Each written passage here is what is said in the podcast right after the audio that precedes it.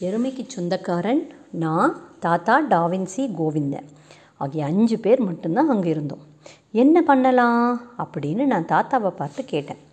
வேறு ஒரு ஆட்டையோ மாட்டையோ இந்த இடத்துல கட்டு வச் கட்டி வச்சு மறுபடியும் அந்த புளி இங்கே வருதான்னு பார்க்கணும். அதுதான் புளியை கொல்லுறதை கொல்றதுக்கு ஒரே வழி அப்படின்னாரு தாத்தா.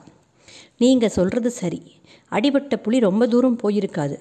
இங்கே தான் எங்காவது பதுங்கி இருக்கும். பசி எடுத்ததும் வேட்டைக்கு கிளம்பும் என்றார் டாவின்சி. எருமையை கொன்னது அடிபட்ட புலிதான்னு எப்படி நிச்சயமாக சொல்கிறீங்கன்னு நான் கேட்டேன். புலியோட பாதச்சுவடுகளை டாவின்சி சுட்டி காட்டினார். அதோ பாருங்க மூணு தடம் அழுத்தமாக பதிஞ்சிருக்கு. ஒன்று மட்டும் லேசாக தெரியுது. அதனால் ஒரு கால் புலியால் தரையில் ஒரு காலை புலியால் தரையில் அழுத்தமாக ஊன முடியலை. அந்த காலில் தான் குண்டு காயம் பட்டிருக்கணும் அப்படின்னார் டாவின்சி. அவருடைய வேட்டை அறிவை பார்த்து நாங்கள் பிரமிச்சு போயிட்டோம். அப்புறம் நாங்கள் எல்லாரும் வீட்டுக்கு திரும்பி வந்தோம். ஒரு பழுப்பு கலர் ஆட்டை கூட்டிட்டு டாவின்சி டாவின்சி தாத்தா கோவிந்தன் மூணு பேரும் மறுநாள் ஒரு பழுப்பு கலர் ஆட்டை கூட்டிட்டு டாவின்சி தாத்தா கோவிந்த மூணு பேரும் மறுநாள் காட்டுக்குள்ளே போனாங்க. அந்த ஆட்டை ஒரு குட்டைக்கு அருகில் கட்டி வச்சுக்கிட்டு டாவின்சி ஒரு மரத்தில் பரன் கட்டி துப்பாக்கியோடு உட்கா மற்றவங்க திரும்பிட்டாங்க. விடிகால சூடான காப்பியோட வந்து டாவின்சியை பார்க்குறதா தாத்தா சொல்லிட்டு வந்துட்டாராம். அன்னைக்கு பார்த்து ஒரே இடியும் மின்னலும் வந்து ராத்திரி பூரா மழை. பாவம் அந்த மழையில் நனைஞ்சுக்கிட்டு டாவின்சி காத்திருந்தது தான் மிச்சம். புலி வரலை. அது மழைக்கு பயந்து குகைக்குள்ளே பதுங்கிட்டு இருக்கும் என்றான் செல்வம். ஆட்டுக்குட்டி மலையில் நனைஞ்சு விட விடன்னு குளிரில் நடுங்கிட்டு இருக்குதா? மழை நின்ன பிறகும் கூட மரத்து இலையிலிருந்து தண்ணி சொட்டிக்கிட்டே இருந்ததால் டாவின்சியால் பரன் மேலே சௌகரியமாக உட்காரக்கூட முடியலையாம். என்றாள் பாட்டி. வேட்டையாடுறது ரொம்ப ஜாலியான செயல்னு நினச்சிருந்தேன். இதில் இவ்வளோ கஷ்டம் இருக்குதா? யோசனையோடு கேட்டால் புவனா.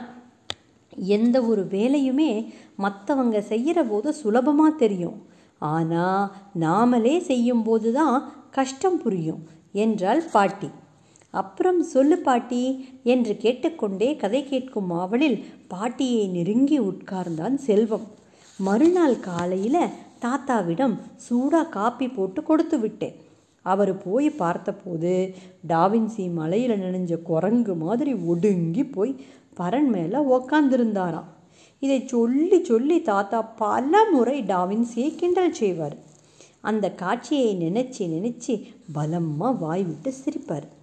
ரெண்டு நாள் கழித்து வேற ஒரு இடத்துல மரத்து மேலே பரன் கட்டி உக்காந்து அந்த புலிக்காக டாவின்சி காத்துக்கிட்டு இருந்தார்.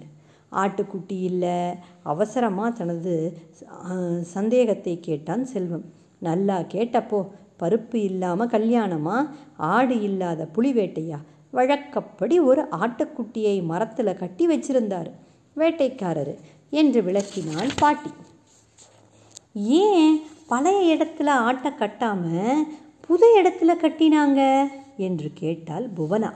ஆடு ஒரே இடத்துல ரொம்ப நேரம் நின்றுக்கிட்டு இருந்தால் புலிக்கு சந்தேகம் வந்துடும். அதனால் அங்கே வராது என்றான் பாட்டி. உனக்கு எப்படி பாட்டி இதெல்லாம் தெரியும்? என்றான் செல்வம். வேட்டைக்காரர் டாவின்சி தான் எனக்கு காட்டை பற்றியும் வேட்டையை பற்றியும் விலங்குகளை பற்றியும் நிறைய விஷயங்களை சொன்னார் என்றாள் பாட்டி. அப்புறம் அந்த புலி வந்துதா? ஆவலோடு கேட்டால் புவனா. அன்னைக்கு ராத்திரி ஒரே இருட்டு. ஆட்டுக்குட்டி பசியாலையும் பயத்தாலையும் கத்திக்கிட்டே இருந்துதான்.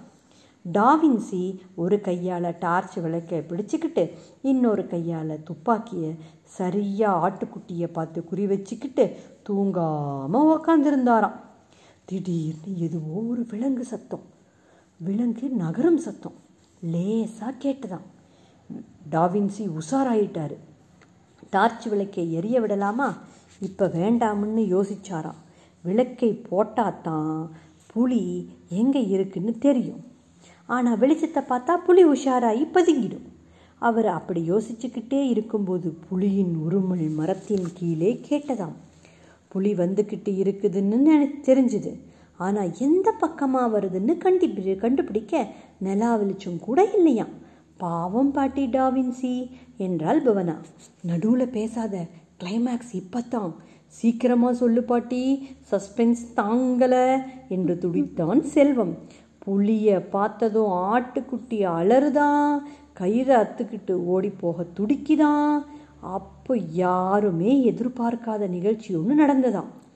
டாவின்சி உட்கார்ந்து இருக்கிற பரன் சட்ட சட்டன்னு முறிஞ்சு கீழே விழுந்துதான் டாவின்சியின் தெல்ல நிலை தடுமாறி குப்பர கவிழ்ந்து வந்து மரத்தடியில் இருந்த புலி மீது விழுந்தாராம்.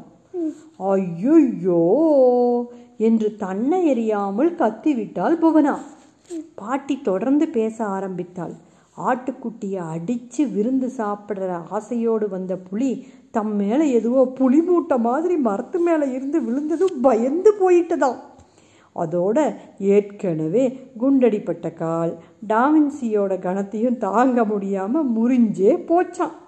பயத்திலையும் வேதனையாலையும் அதிர்ச்சியாலையும் புலி கத்திக்கிட்டே ஓடி போச்சான். டாவின்சி மரத்து மேலே இருந்து விழும்போது அவர் கையில் இருந்த துப்பாக்கி எங்கோ எகிரி போயிடுச்சு. டார்ச் விளக்க மட்டும் விடாமல் பிடிச்சிக்கிட்டு இருந்தார். தரையில் விழுந்திருந்தா அவருக்கு எக்கச்சக்கமாக அடிபட்டிருக்கும். புலி மேலே விழுந்ததால் லேசான சிராய்ப்புகளோடு தப்பிச்சுக்கிட்டார். அடுத்தது நாளைக்கு பார்க்கலாம். வணக்கம். இன்றைய குரட்பாவை பார்ப்போமா? தம்பி காமராசு நீ மூன்றாம் வகுப்பிலிருந்து உடல் உறுப்புகளின் பயன்கள் பற்றி படித்து வருகின்றாய். கண் பார்க்க உதவும் கால் நடக்க உதவும் என படித்திருக்கிறாய். யோசித்துப் பார் அன்பில்லா பார்வையாலும் அன்பில்லா பேச்சினாலும் என்ன பயன்? நன்மைகளை விட தீமைகளே அதிகம் வள்ளுவர் சொல்கிறார்.